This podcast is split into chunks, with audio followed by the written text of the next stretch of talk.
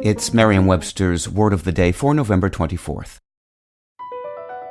Across America, BP supports more than 275,000 jobs to keep energy flowing.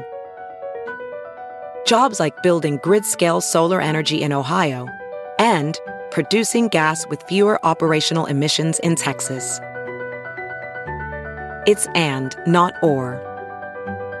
See what doing both means for energy nationwide at bp.com slash investing in America. Today's word is nebbish, spelled N-E-B-B-I-S-H. Nebbish is a noun. It refers to a timid, meek, or ineffectual person. Here's the word used in a sentence from the Boston Globe by Matthew Gilbert. Actor Paul Rudd is outstanding as he toys with his own likability in his performance. Initially, he uses his Paul Rudd charm to persuade Marty and us that Dr. Ike is a good man whose goal is to help this poor Nebbish. We all get swept up in his promise not to let people use Marty, and he lets his wife and his friends think he's performing a mitzvah by bringing the introverted Marty out of his shell. A book review that appeared in 1951 in the New York Times included this sentence It looks like Pa isn't anything like the nebbish Ma is always making him out to be.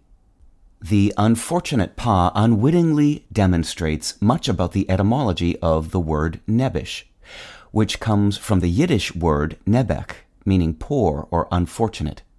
In keeping with the term's semantic timidity, its journey from Yiddish to English wasn't accomplished in a single bold leap.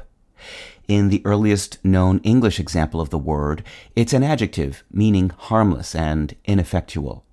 That mid 19th century use was joined in the early 20th century by the noun we're familiar with today.